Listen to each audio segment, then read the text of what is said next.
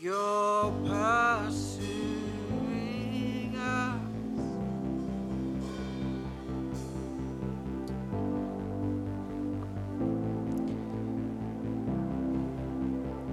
And kind God, we thank you that your love for us stays the same. Amen. Um. So, uh, oh, your first time. My name is Edgar King. I am the lead pastor, and on behalf of this church community and our team, thank you for joining us. We are happy to share this day with you. I heard uh, some uh, some people are joking that uh, it's this place gets unpredictable. You come ready to sing all Sunday, and then there's a long talk. You come ready to hear a talk, and then you sing all Sunday. You come ready to break for tea, and then there is no tea. You know, uh, Kenya is a country, keep everyone guessing. I hear that's why drivers don't use their blinkers. Just don't let anyone know your next move. Um, so there are, couple, there are some pieces of paper that are being passed around. The series we're starting might just raise some questions for so many people. And so even during this day, if, if I say something and you're just like, what, what did you just say? Or it raises a question, I'd like you to write it down and we have a bucket at the end. Could you just remove the lid, please? Uh, just put the questions in there at the end of this so that hopefully as we continue in the next couple of weeks we will answer some of those questions uh, that come up but if you have very difficult questions my name is joy mccann um, so up until college i actually never met an edgar never um, I only, well, and now there's one in church. So this is getting interesting. I thought I was very unique. But I only knew historical figures by that name. You know, J. Edgar Hoover, former FBI director during the lifetime of Martin Luther King. Edgar Allan Poe, a famous poet and author of the 19th century. King Edgar the Peaceful, the guy who united England. And Edgar the Me. Those are the only Edgars I was aware of, you know? Um, and then in my sophomore year of college, I got put in a, in a four person dormitory with two other Edgars. So there were three Edgars. And I'm like, whoa, what a way to burst my bubble. So if someone came into the room and just said, hey, I wanted to see Edgar, I was like, well, which, which one? Especially if we all knew you. It's like, oh, I, I just I came out to I came to hang out with Edgar. Which one? Um, uh, you know, and, and so you'd probably start by, you'd find ways to distinguish us, especially if you're telling a story about us, you'd find ways to distinguish us. One of the ways you would do that is by using our family names. So the funny thing about my family, because I'm about to use or my family name, we actually don't share a family name. But anyway, so you'd say, oh, I meant Edgar King. Immediately that tells people, okay, you're talking of, of Edgar, the son of Odero not the other Edgars, right? So names are kind of a big deal. They distinguish us. Um, but then, uh, if you didn't know our last name, wow, Jerry, you're really smiling. You're very happy today. Good to see you. if you didn't know our last name, uh, you'd, you, you'd probably tell, tell, say something like, oh, I mean Edgar, the one in the College of uh, Business and Economics. The other two were in the College of Sciences and something. Uh, I was in the College of Business and Economics. Now you're beginning to distinguish us. And uh, you'd say, oh, yeah, there's one who is uh, uh, of a darker complexion. Or you'd say, oh, no, I mean the Edgar who grew up in Nairobi. We all grew up in different places. Or you'd say the Edgar who grew up in Nakuru. What are you doing? You're beginning to tell our story as a way to distinguish us. You could use our name, you could use our story. Or imagine these, this. Someone goes to uh, George and says, oh, yeah, I, I met, I, you know Edgar, yeah, I met Edgar and he really beat me up. George would go, mm, maybe not the same Edgar I know. Why? Because he knows me. He knows my character. I would go, uh, yeah, you might have met a different Edgar, right? When, when, when people, um, people close to you know you beyond your name and your story. They know your character. And so when they, they describe you, they will use your name, your story, and your character. So they go, oh, and, and every time you mention the name, for, for people who know you closely, every time your name is mentioned, the way they know you, their knowing of you comes to mind. Some of you have uh, those, those, you know, some people have those faces. Everybody meets you and think, ah, I know you. And then they realize, no, I have one of those faces. Some of you have one of those names. Everybody is called this. You know, if you go to a place and you say, hey, I'm Mike, there will be probably seven others. Um, I don't know why parents decide to do that, thank God. Um, Oh, oh, oh my God. oh my goodness. Uh oh. Please don't leave church. but, uh, uh, but, but then those who know you closely, the moment your name is mentioned, their knowing of you comes to mind, which includes your story and your character. Name, story, character. That's how we distinguish people apart. And you know what? I think that's the same thing with God. And, and, and he, he has a name, he has a story, and he has a character. And, and I think to know God is to know him by his name, to know him by his story, and to know him by his character. And, and as believers, as followers of Jesus, we need to be intentional. We need to be very careful how we think about God. Oftentimes, from this stage, you say that how we think about God is a, is a very big deal because it determines how you think about yourself, others, and the world around you. So we need to be very careful how, uh, how we think about God. And so I want to make a case that to know God is to know Him by name, story, and character. Um, here are a few interesting things to think about. When we say God, what do we even mean? Okay, I'm going to take this. What do we even mean? During public celebrations in Kenya, the president will ask people of different faiths to come and pray. And because they will pray either in Swahili or English, they will all use the name God or Mungu, right? Are we praying to the same being? What do we even mean by that word? Um, and I'm, I'm not faulting the practice. Kenya is not a Christian nation. And, you know, so I'm not faulting the practice. I'm, I'm just asking us as believers to think through this. What do we even mean when we use the word, uh, the word God? Um, uh, or think about the fact that Kenya has over 42 different people groups, right? And we all have different names meaning God. We have different, distinct language, distinct culture, distinct stories of origin, don't we? And, and, and, and you know, when we started following Jesus, uh, we just transferred those names exactly to who we worship. And uh, the question is uh, uh so in Kenya, there's been, in, in, the, in the last couple years, uh, I'd say five or ten, there's been a springing up of, of ancient African worship, right? and sacrifices and all of that. Uh, and they also use the same names. When, when we had trouble in some forests and people are taking oaths and, and, and, and, and making sacrifices, they would use the same name for God as we use in those languages. Are we talking of the same thing, same person? Or who is God? A being, a force of nature, nature itself, power? What do we mean when we say God? And how would you know? Name, story, character. Name, story, character. I want to give you an example.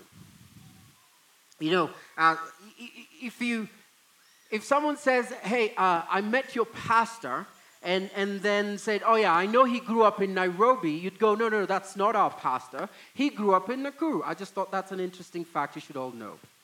So if you see a story in the papers ed, that's not me. Uh, you know, that, that, that's a story is part of how we identify people. But even if you said that, you, you, you still don't know my name, so you probably don't even know me. But that differentiating story marks me apart from the few Edgars that exist. Um, okay, so uh, uh, there's a story of, of uh, there's an origin story where people, a, couple was brought down from the mountain, from the, from the, uh, from the peak of the mountain where it's all white and uh, representing holiness. And a couple was brought down, and, uh, uh, and then later on, uh, their daughters got, got husbands. And then there's a story of a, of a God who created using his hands in his own image. Two different stories, right? Are those the same being? But we both, we call those two beings Ngai, right? So, there's another story of, of, of, of a God who, who uh, brought his people out from the busting of the knee. And then there's another story of a God who, after using his own hands to create creatures that he loves, he put his breath in them. Two different stories, but they both would go by the name Cheptalel or Assis. Like, are we talking about the same person?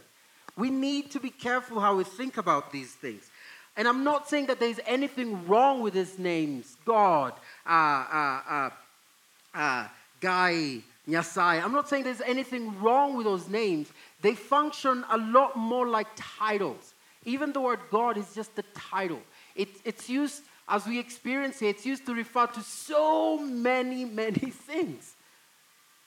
Yet the stories are different. I argue the names are even different. So, for followers of Jesus to answer some of these questions, we look to Scripture. That's for followers of Jesus. Right? I'm, I'm, I'm not going to stand somewhere and, and tell everyone, no, no, no, forget, forget what you do, look to Scripture, unless they follow Jesus. So for you and I sitting here, I want to go, hey, we look to Scripture to answer these questions. And, and we not only take Scripture seriously, we believe it.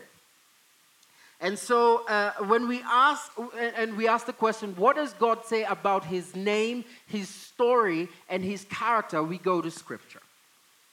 Why don't we stand together to read scripture?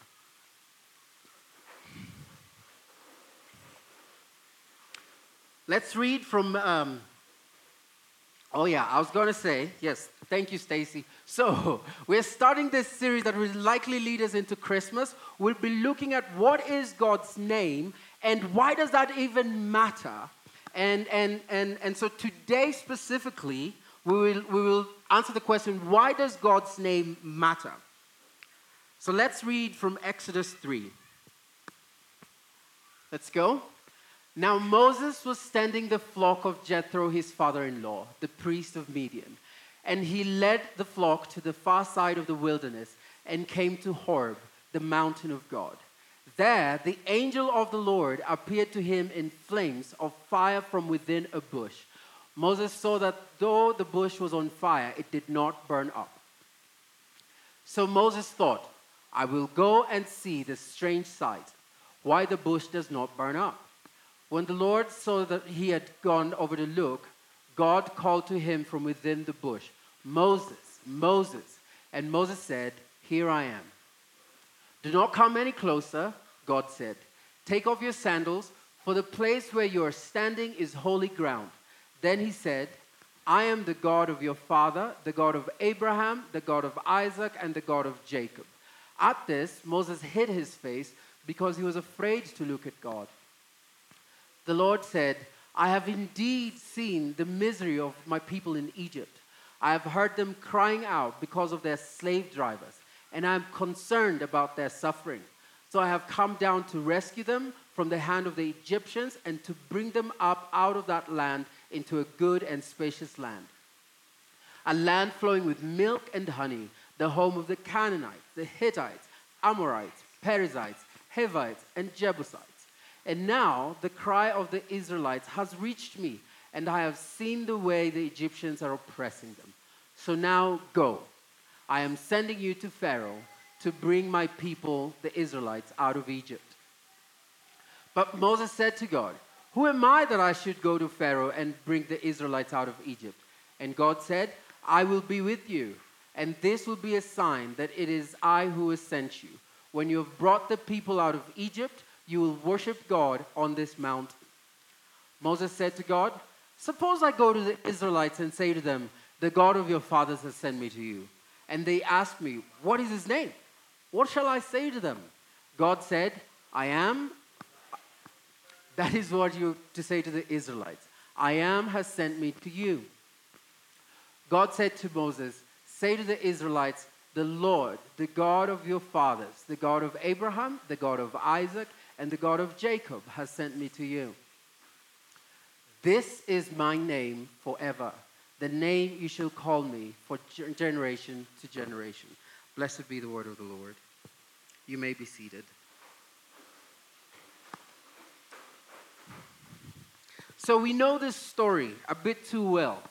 We all grew up uh, with the movie Moses and the Ten Commandments, a version of that movie, Moses and the Ten Commandments, the Prince of Egypt. So we kind of know the story, and the problem is, and, and a lot of us grew up in church. So, so the problem is we miss the nuances of what's going on here. So I want to catch us up. So uh, uh, Israelites are in slavery in Egypt, and, and they've been there for 400 years and, and they've been crying out. You know, oppression isn't fun. Israelites were the descendants, these people are the descendants of, of a guy called Abraham through the, the forefathers Isaac and Jacob.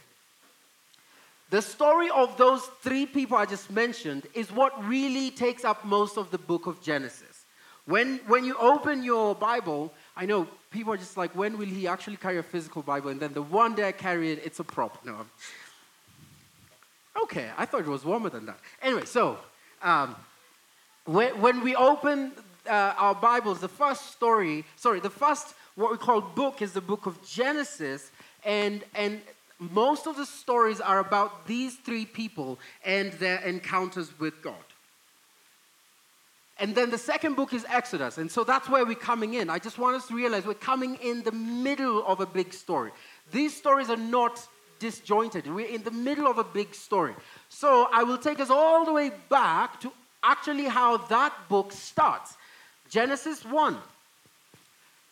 In the beginning, Elohim created, I will not try read that, the heavens and not try read that, the earth, right? Your, your English translations just say God, right? In the beginning, God created. And that's a weird thing. So here's the thing.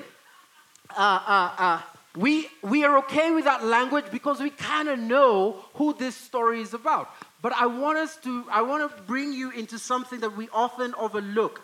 You see that word Elohim?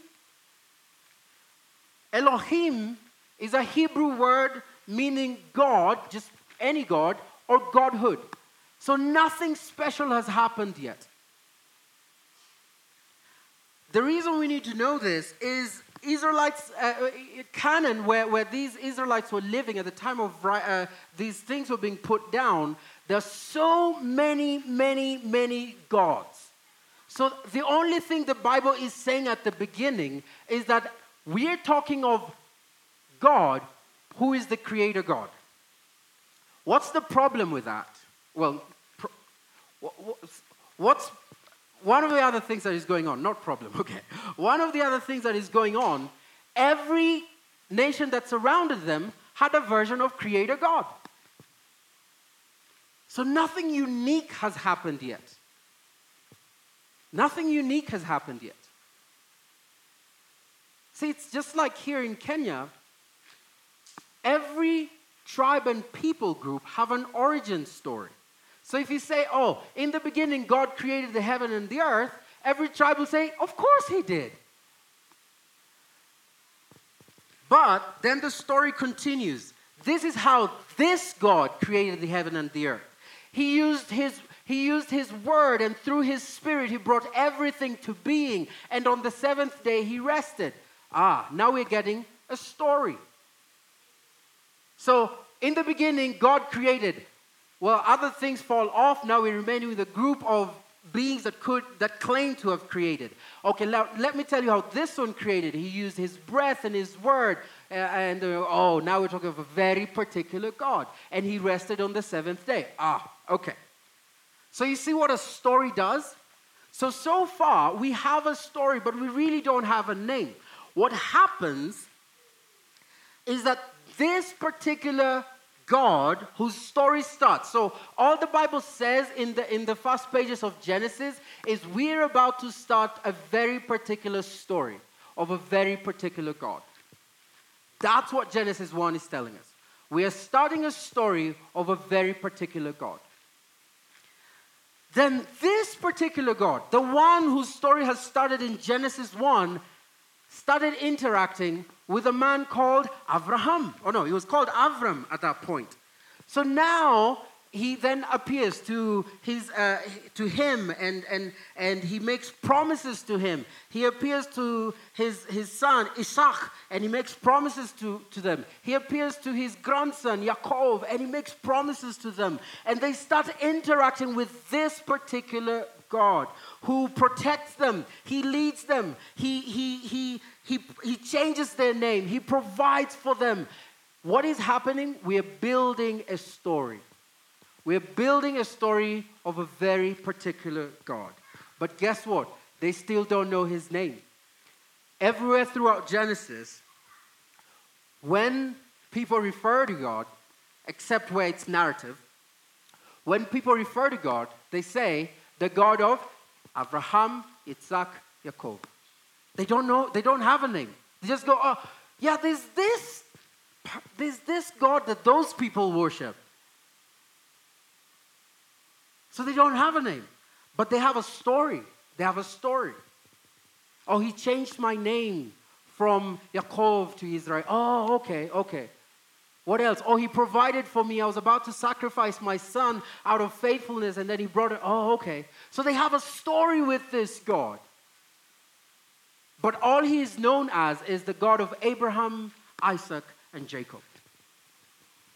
Okay, you'd be going, wait, wait, wait a minute. What about El Shaddai, El Elyon? What, what about, aren't those God's names? Yes and no. yes and no. These are qualities of God. As they would encounter this particular God and He would provide, they say, ah, this is the God who provides. After they would encounter God and, and they would realize that He sees them, they go, ah, this is the God who sees. You see that word, um, uh, the first, there's a letter EL. Okay, well, my screen's, so, ah, oh, well, not that. Well, you see the first two letters, EL? That's what Canaanites called their chief god. That's what Canaanites called their chief god. And then their chief god had other gods beneath him that they would, be, that they would call B'nai Elohim or just Elohim. They would just call them the sons of God. Some of you have opened some very, very confusing, part, not confusing, but if you thought about it, they would be so confusing. Uh, um, in the Old Testament, where it just says the sons of God. For example, the, the angels that, that descended and, and and uh, lasted uh, after the, uh, the children of human beings and created these weird monsters. What does it say? The sons of God. What does that even mean? That would be the word that would be used Elohim. And, and so every time you encounter um, El Shaddai or El Elyon, what, what these people are saying is okay, it's like God sorry, it's like El, but better than El. El is what everyone in Canaan called their God. But the Israelites are saying, it's like El, but better than El. It's like El, but this one provides. It's like El, but this one sees. It's like El, but this one is merciful. You see what's happening? They're building a story as they see the characteristics of God. But then all they say is, ah, He's the God of Abraham, Isaac, and Jacob. You know, it's, it's almost another example. When you say, ah, I met a worship leader from Nakuru, well, that's a couple thousand people. No, no, no, no. He leads worship in the Vineyard Church. Well, that doesn't narrow it any because we have two Vineyard churches in Nakuru, and I, I don't know how many there are there. So let's say there are three worship leaders here. We have like four worship leaders here. So that doesn't narrow it down any. But then you start saying, oh, no, no, this one is gentle and, and, and doesn't speak too much, and he's tall and handsome. Right. Now we know who we are talking about. So we're talking, oh, worship leader, the tall one. But we still don't have a name yet. You don't know. We just now know. Oh, you're talking about the worship leader from Trinity. Yes, that one. So that's how those names I've just mentioned work. El, uh, El Shaddai, uh, El Yon. It's like, yeah, it's, it's like El, but better. So this is where we are in the story. Okay? Can we move on now? So when Moses shows up in the scene we just dived into, this is why Moses asks for a name. There's one more reason, and I'm going to mention that next week so that you can keep coming to church. I'm just going to go next week. Suspense. So, this is why Moses asked for a name because the gods had names. The other reason is that they were living in a, in, a, in a time and a place where there were so many things being worshipped. So, jumping back into the story, I'll just read some of the scripture as they appear on screen. Do not come closer. I'm now, I've included some changes with the information I've given you, I've included some changes now. Do not come closer. Elohim said, Take off your sandals, for the place you're standing is holy ground. Then he said, I am the Elohim of your father, the Elohim of Abraham, the Elohim of Isaac, the Elohim of Yaakov. At this, Moses hid his face because he was afraid to look at Elohim. See what's happening here? Moses can tell he's in the presence of God. But the narrator is letting us know that Moses does not know the name of God. And then God introduces himself. What does God do? He brings up his story. You see, the moment, the moment God says, I am the God of Abraham, Isaac, and Jacob, he's, he's taking out his CV because Moses knew the stories of Abraham, Isaac, and Jacob. So, what God is doing, He's invoking His story, saying, Oh, you remember the God who provides? That's me. You remember the God who, who sees? That's me. He's invoking His story. You remember the three things that help us identify people? Name, story. So, God has just brought out His story. He's distinguishing Himself from any other God. But this also hints to something that there are other gods. You see, what God is also saying, there are other gods. Let me tell you which one I am. I am the one that your father and his grand, you know, your, uh, uh, Abraham, Isaac, and Jacob worshipped. Your, your ancestors, the founders of this nation, I am the one they worshipped. Ah, you're not all the others, you're this one. You see, in those days, people worship different gods depending on the area they lived in. So Egypt and Nubia would have their own gods depending on, on, on the needs they had. So if it was harvest time, there was a particular god for harvest, there was a particular god for, for fertility, all these things. And, and then depending on the fears they had, if you feared death so much, death becomes a god, and you try to please him, lest he take he or she takes you. It's not very different from our nation here. Different people groups lived in different places and they had different gods. I was looking at the names to put up, uh, um, and I noticed, uh, you know, some of them just translate to God, but others were very specific. Others meant sun.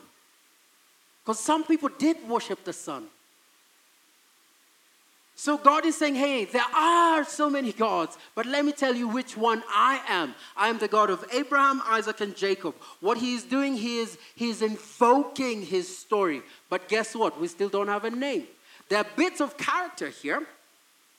You know, let's let's look at this. So God said, "Take off your shoes because this is holy ground." We're beginning to see characters of God. He is holy. Now, problem. When our current in our current times when we hear holy, we think only in moral terms and we think that it's his his uh, uh, it's, it's moralistic and uptight, and, and uh, that's, that's what we imagine. And, and the problem is, it's an incomplete view of what holiness is, and therefore it, it gives us false ideas about God. So, holy means completely separate.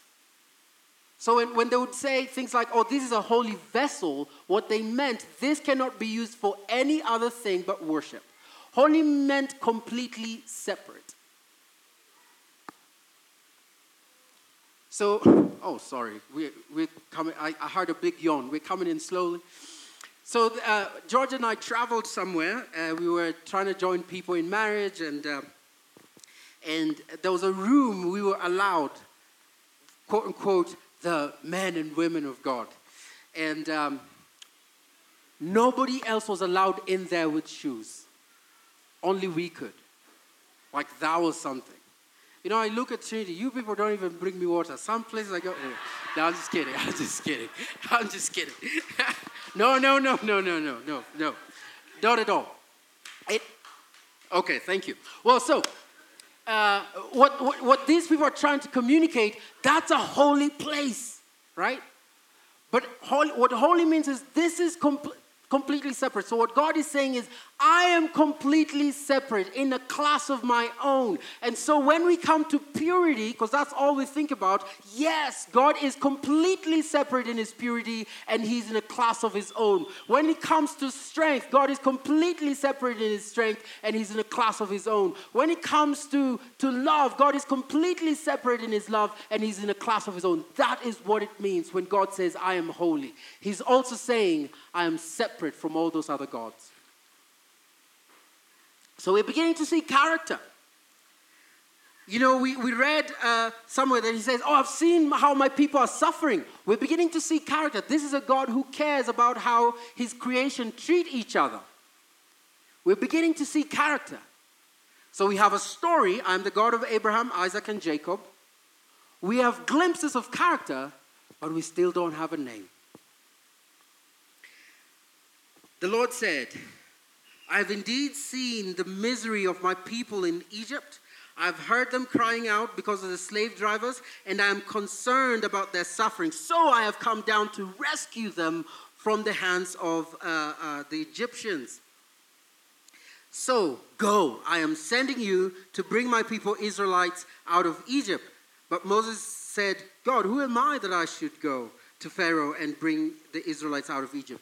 Two, we again seeing a bit of character. This is a God who moves into action.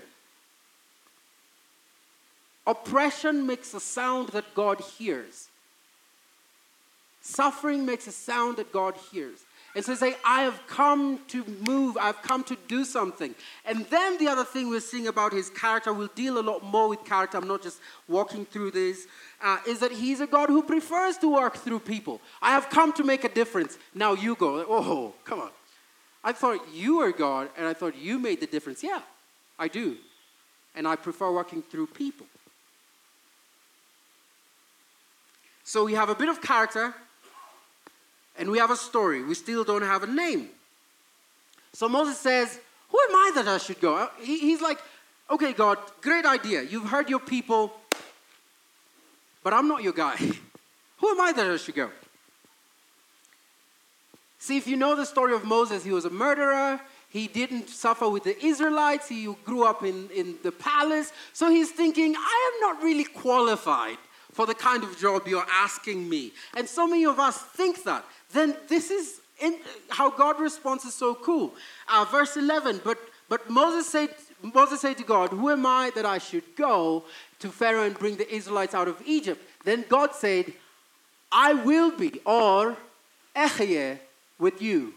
And this will be a sign to you that uh, it is I who have sent you. When you've brought the people out of Egypt, you will worship God on this mountain. Okay.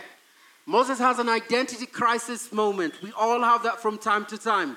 And uh, God said, God, instead of God, uh, you know, if, if you and I were sitting in the room, we'd go, oh, but Joy, you're an excellent speaker. You can do this. Or, oh, but Edgar, you, you have, these are your experience. You can do this. God does not prop Moses up at all. It's even like he doesn't he- even hear the question, Who am I that I should go? And God says, I will be with you. Wait, wait, that's not really the question I asked. See, part of what God is, is, is, is doing here, we're seeing a bit of his character. He leverages himself, not you. When God calls us to partner with him, it's not really about what you can do, your experience, your abilities. He, he's leveraging himself. He has decided to make it happen. I remember when we were transitioning this church, uh, and one of the clear prophetic words we heard was that uh, you know we should never uh, uh lose the uh, worship should never lose its place in this in this sanctuary. I'm like, yes, that makes sense. But what I thought that meant is that I have to keep leading worship until we can hire a worship leader who's been trained and all that. And uh, and and George had been with us for I think a little over a year. And so we were co-leading. I would I would finish leading worship, then take a break for some water, then come back on stage. Because I was like, oh, God has said we can't let this go.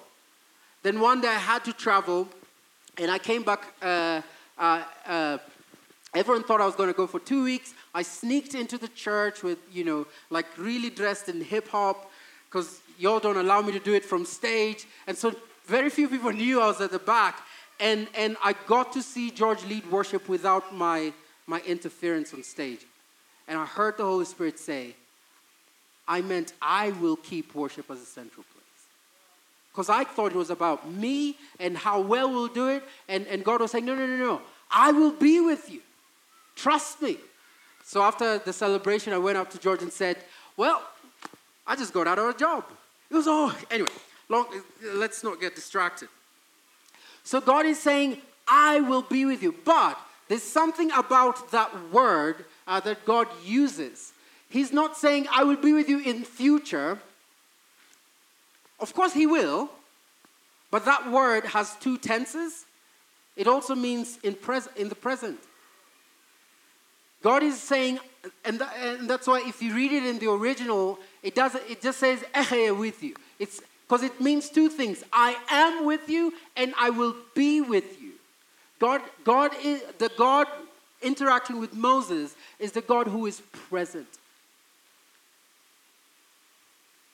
He's also saying to Moses, I have been present with my people through their suffering. I am present with you, I will be present with you. And it's my presence that empowers you for the work I'm calling you to. Now, there's so many things, it feels like you're in theology school right now, so you might forget a few things, you might drop off and sleep. This thing I want you to remember God is present with you. The God who is interacting with you right now is a God who is present. And I know that there are some dark times. We all will go through those. He's the God who is present. Hint, hint to Emmanuel, right? Anyway, so we have a bit of character, we have a story, a lot more of the story, uh, but we still don't ask the name. We, we still don't have the name. So this is why Moses brings it up. And he says, Well, okay, I get it. You will be with me. I get it. You're holy. But you know, if I go down there, they will ask me what your name is. Do you know why? Because they were living at a place where there are so many gods. And also, the characteristics of God we've just seen, other gods could claim it. I'm sure people who worshipped the sun said, Well, it's holy. Look at how bright it is. Right? So, it's like, okay, great, but what is your name? Moses asks. And I think if, if, if it wasn't enough to just have the story and the character for Moses, I invite us to that place. It's not enough to just know, oh, God is this and God is that, and have the name. And, and next week I'll explain a lot more uh, of why that's so important. And you know what? Sometimes we give credit to the wrong gods. Israelites did it. They then started worshiping a calf and said, This is the one that took you out of Egypt. So sometimes we can give the story to the wrong being. So that's why Moses, it's important what Moses is doing. What is your name? So Moses said to God, Suppose the Israelites, suppose I go to the Israelites and I say to them, The God of your father has sent me, and they ask me, What is his name? Then what shall I tell them? Then God said, Ehyeh Asher Ehyeh. This is what you're to say to them Ehyeh has sent me to you. God also said to Moses, Say to the Israelites, Yahweh, the God of your fathers, the God of Abraham, the God of Isaac, the God of Jacob, has sent me to you. This is my name forever.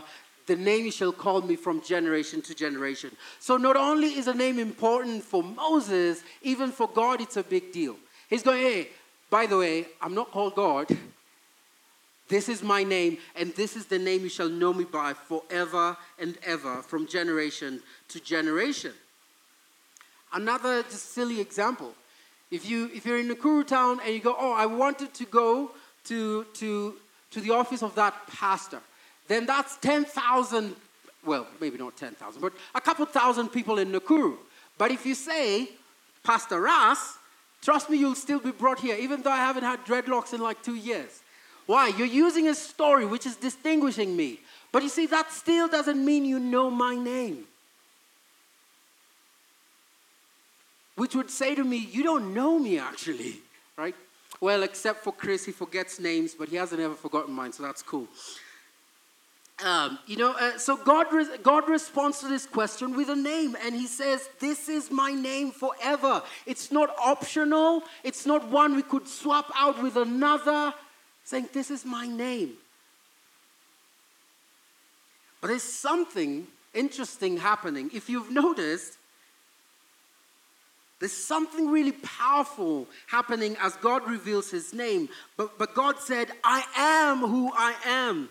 It is the same phrase uh, that we got earlier when he's saying, I will be with you, or I am with you. Mo- what God is saying to Moses deeply reveals uh, it reveals something deep about his character. He's saying, Hey, I am the unchanging one, I am the consistent one. Anything you will learn about me will never change about me. If you learn that I am merciful, I am perfect in mercy, and I am merciful always.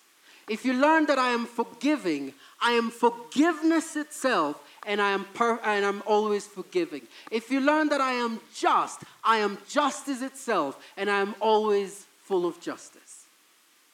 That's a big deal. Moses, we're starting to walk together. I promise you one thing I will never change. See, people in my family and my friends say that I am kind. Yet the very close people to me know that I am not always kind. I'm sometimes kind. I've heard people say, well, Edgar's generous. Well, if you go to George, you go, yeah, sometimes. Because we are not consistent. Other things people might worship are not consistent. But God is saying from the onset, whatever you will learn about me, I am perfectly that, and I am always that. Now you see where the, the, the, the phrase, God is good, and all the time, that's how deep it is. It's like, hey, if you find me good, I won't be good today, and then when you mess up, I'm not good to you anymore. If you find that I forgave you of that big thing, the next big thing, because we're human beings, we try out big things, I will still be forgiving. So, does God have a name? Yes. And it's not God, it's not Elohim. And sometimes we use that interchangeably. It's not Ngai, it's not Nyasai, it's not Assis. Those are titles. I'm not saying those are wrong. Please hear me right. Those are titles. It's like pastor or doctor or managing director. Those are just titles. But he has a name. The problem with titles is that they can be used to refer to so many other deities and things people worship. Any godlike spirit, or the words used in the, in the New Testament, like rulers and demons, all those are things people worship, and therefore they are God. So it's not enough. And he says his name is I am. Now, there's something some of you might have noticed that there is a shift. One, he says, Ehyeh Asher Ehyeh, and then he changes to Yahweh. What's going on there? See, only God can say, I am who I am. Nobody else can go, oh, I am like, well, you're not. you know? Uh, uh, it's like you, you introduce, you know, someone sees you doing something and, and, and they ask, who do you think you are? And you say, I'm me. You know, if, if someone uh, uh, found me acting in my authority as lead pastor of this church and goes, Who do you think you are? And I'm not in the best of moods, I'll just say, I'm me. And then they go around and say, I just met me. Wouldn't make sense. That's why it changes. Because only God can say, I am who I am. And that's what it sounds like when it's coming from His mouth. When it's coming from anybody else's mouth, it is, He is, which is what translates to Yahweh. So, the God that is inviting you in this moment has a name. His name is Yahweh. And we'll be looking at why that's so important. But why does a name matter? Why, don't, why, don't I, why shouldn't I just know him as God? Isn't that enough? He is, isn't he? This is why name matters. We identify people using name, story, and character. Two, there are so many gods, and they also have names too. So when you say God, which one? Are you talking of Vishnu or Krishna? Those are gods, and they have names. So when you say, Oh, I worship God, which one? This one is about Yahweh, the consistent. Deuteronomy 5 Hear, O Israel, the decrees and the laws I declare in your hearing today. Learn them and be sure to follow them. The Lord our God made a covenant with us at Horeb. It is, it is not it is not with our ancestors that the Lord made this covenant, but with us. It was the same God and had a covenant with the ancestors, but now he's made a covenant with us. There's something happening. God, God is building the story. It's the same God, but now there's a story with them.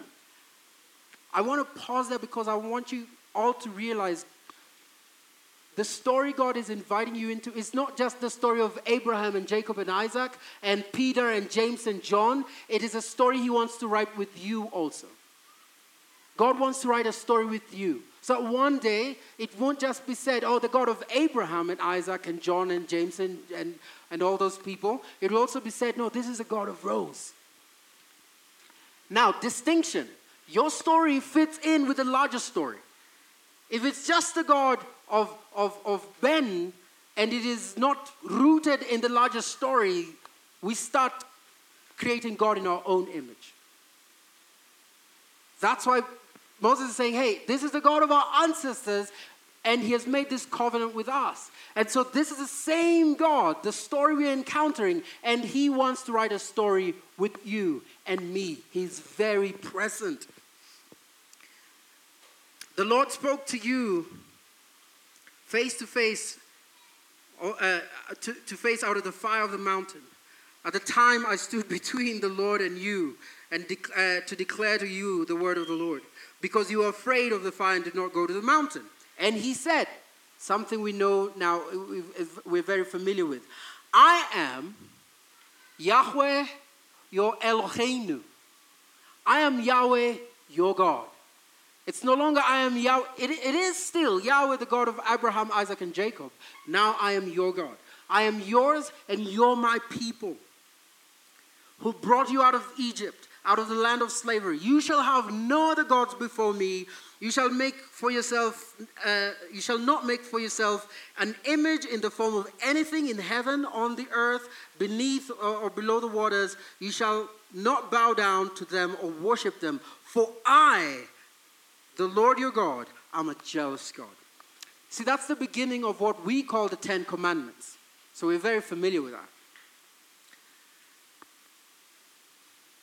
But I want us to see what's happening here. Now, they've been journeying together under the leadership of Moses, and, and, and, and God does two things He says His name and the story. See, because in the Bible, they never abandon this idea that there are many gods, but this is your God. So God says, I am Yahweh, your God, and guess what? We have a story together. We have history. I got you out of slavery in Egypt. In other words, those other gods have other names. Don't worship them.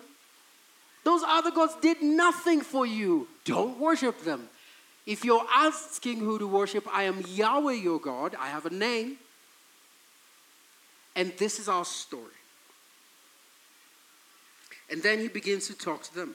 Basically, the other thing God is saying is that He's admitting, yes, there are other gods around.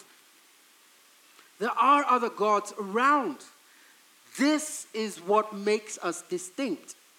I have a name and it's unique, and you are my people as I am your God. And it's the same thing today. It's the same thing today. This, the Bible does not hide from this story, uh, from this reality, from the Old Testament to the New Testament. Do you all know the song? Let's see this. All the other gods.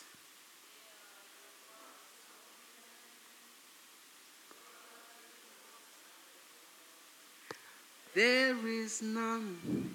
Okay, what a wonderful song. Now, it, this is what that song is referring to.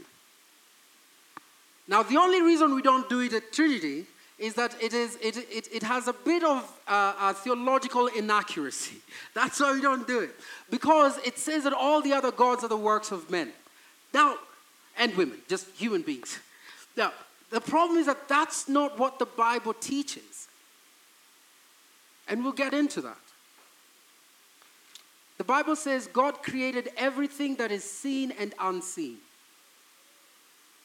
hinting at even those things people worship, God created. What I'm saying is that gods are real, real spiritual beings that were created by God, none of which should be worshiped. But they were created by God with an independent will, just like human beings were given an independent will. And then they rebelled against God and took for themselves what only belongs to God, and that is His worship. Well, and I mean, uh, so many other things. They are in opposition to God. They claimed to be creators, they claimed to own people, they claimed to be doing these things. But they're not any less real the psalm says God is enthroned on, his, on the praises of his people. So when they began using, uh, taking worship from people, they, they were beginning to pretend that they can take the place of God. But they are not any less real. So the question isn't whether other gods exist. The question is which one shall you worship? The question isn't whether other gods exist. The question is who is truly worthy of worship.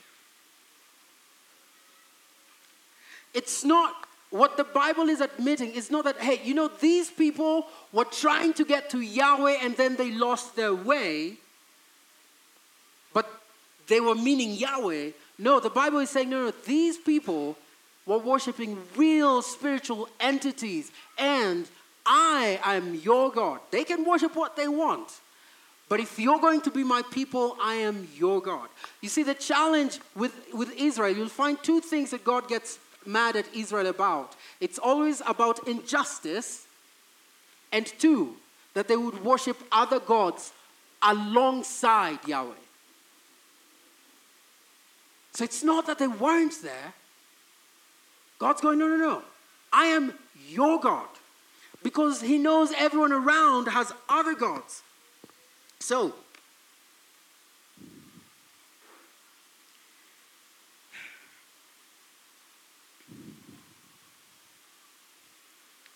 And I think that's the same, same story today. We make the assumptions often that those, we, those other gods don't exist. We make the assumption that people are just wrong in what they're worshiping, but they really meant God. And that's why we come up with ideas such as all paths lead up the same mountain, right?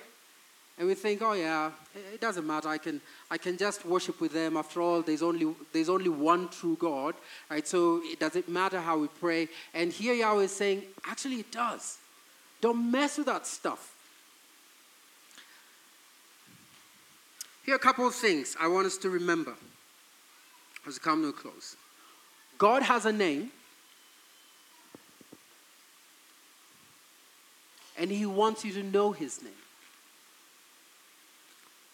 not just the title. God has a story. He wants you to know his story, and he wants to write a story with you.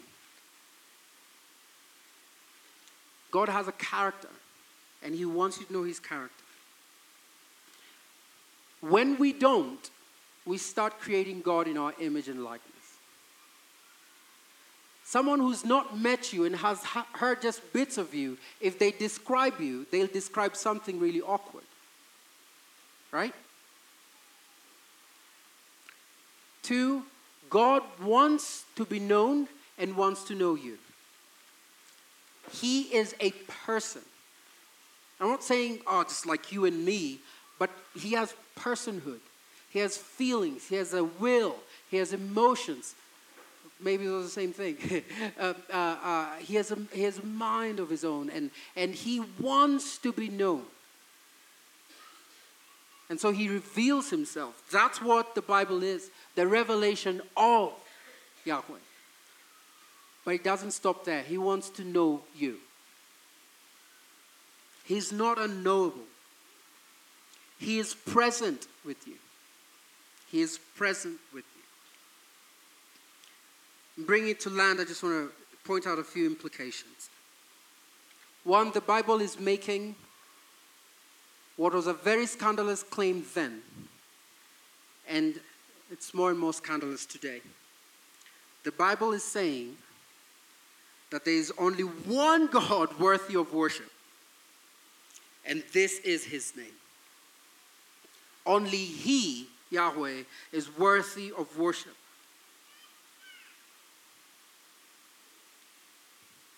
It's not claiming that there aren't other gods and that you couldn't worship anything else. When we start looking at his character, we'll see why God claims that. When we imagine that there are no other gods, that becomes dangerous because then we can mess around with things thinking they have no harm. When we imagine that, that uh, uh, all paths lead in the same direction, we're in a dangerous place. Two, specifically to, to Africans in the room, there's a push to redeem our story after years of being left behind, and I love that. I am all for it. I even tried to change uh, the, the name that people use mostly from Edgar to Awar, it just doesn't, it never sticks. But I just, I'm just going, Africa has always been uh, uh, uh, in God's heart and mind. We're not second to the story of, of our Father. And that's something God is doing. On the wings is coming the story of the world. And as it's also trying to redeem the story in its own broken way for political and monetary reasons, we are, we are seeing a resurgence of other things that people worshiped. And the lie that's being told, like it, did, it didn't matter. Now, there are titles we use for God, and I think those are okay. But let's be careful. Let's not bring up spiritual beings in the name of, oh, but you see, this is how we worshiped God. Yeah, which one? Which one? Which one? It's like when, when God was showing himself up to Abraham, he's going, Yeah, I know your fathers worshipped this, but I want to start a very unique relationship with you. He still called him Elohim, but he was going, No, no, but this is a very different Elohim. So, as I finish, uh, uh, George, would you come up? Here are the implications for us today.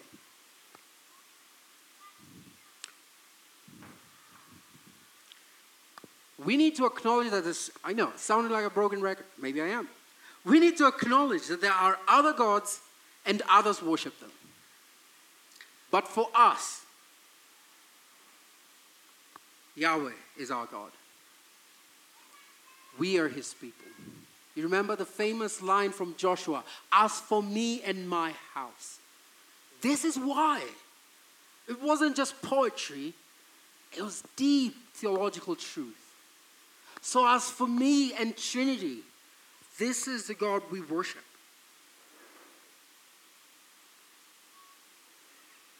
Two, be careful how you think about God and spirituality. I hear so many people say they are spiritual but not religious. Great, I love those people. And if you're here, I love you. This, you're in the right place. Join us as we do spirituality. I do have one question which spirit?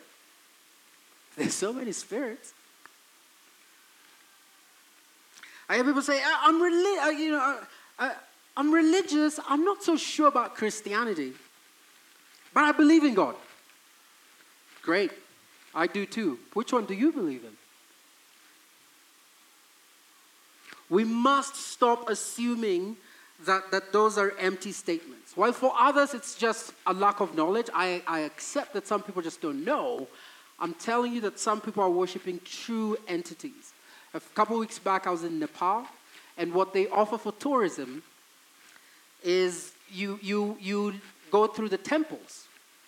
And so I was walking through uh, several uh, holy sites, and I'm taking pictures because I'm a tourist.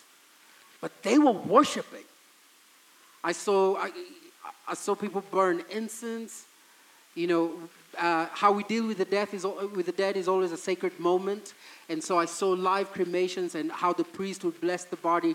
They were doing something spiritual. I was walking through as a tourist. But guess what? I felt it in my body. I knew I was in a spiritually live environment. I knew I was in a spiritually live environment. And the same way, some people walk in here and later on they tell me, you know, I just felt loved. Or I just could tell that the presence of God was here because it's real. Three, watch what you do with, uh, watch what you think about spirituality. Sorry it took too long today. It's because it was the beginning of a series and this is a bit of a complex issue. Give me. Watch how you live out your spirituality. Stop messing with things out there thinking it's fun and games.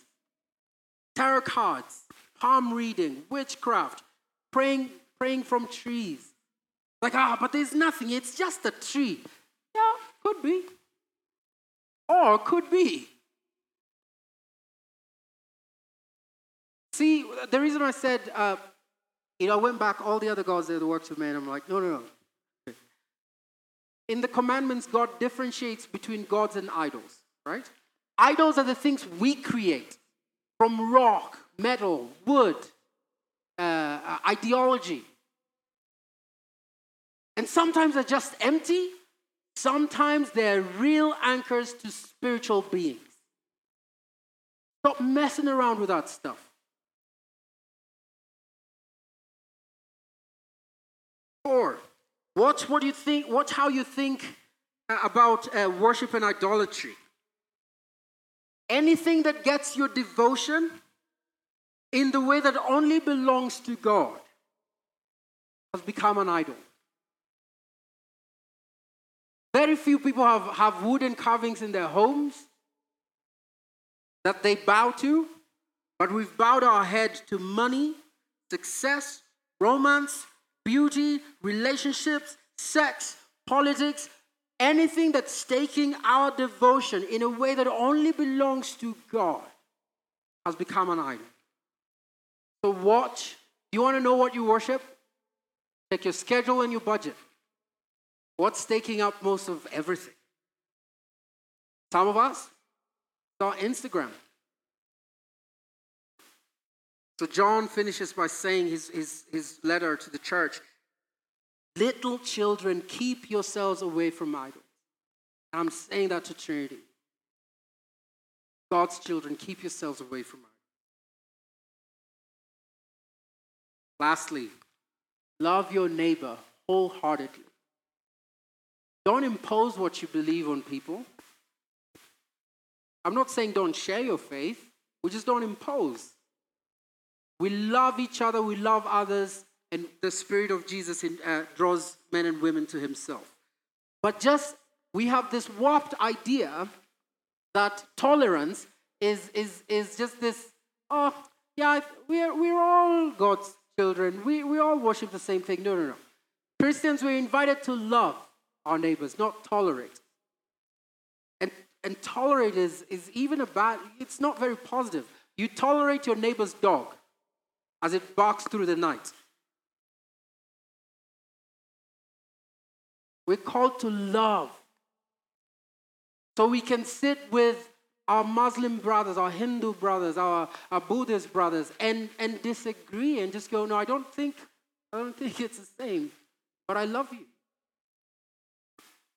Don't we rise?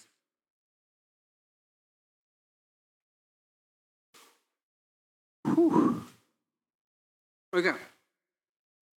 So I told you it might be a heavy one. So if if I have raised more questions than I have answered, please write them and put them in that bucket, and we'll find ways to respond to them. Uh, could our prayer team come up front?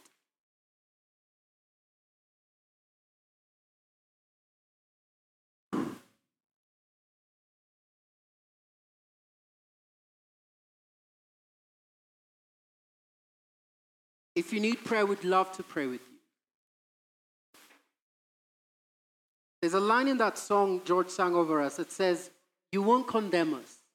I think so. I, I just feel as we were walking through this, the enemy is lying to some of us that we are condemned because, you know, we've, we've messed around with other things. And we, we just love to pray over you because that's not, that's not the voice of the Father. Or if you're sick, we'd love to pray with you. I'm just going to pray a blessing over us and release us because uh, you know, we've taken a lot of time already. Yet I encourage you, don't just storm out. Well, don't just leave yet. Spend a bit of time, as much as your schedule and kids can allow. Spend a bit of time just in God's presence, in Yahweh's presence before you. Yahweh, our God, we love you. You love us. We belong to you. Yahweh our God, we thank you because we are called by your name. And I pray that as we go, you will continue to be present with us. I bless you now in the name of the Father, the Son, and the Holy Spirit. Go in his name. Go bear his name. and may you find him faithful, who has always been faithful.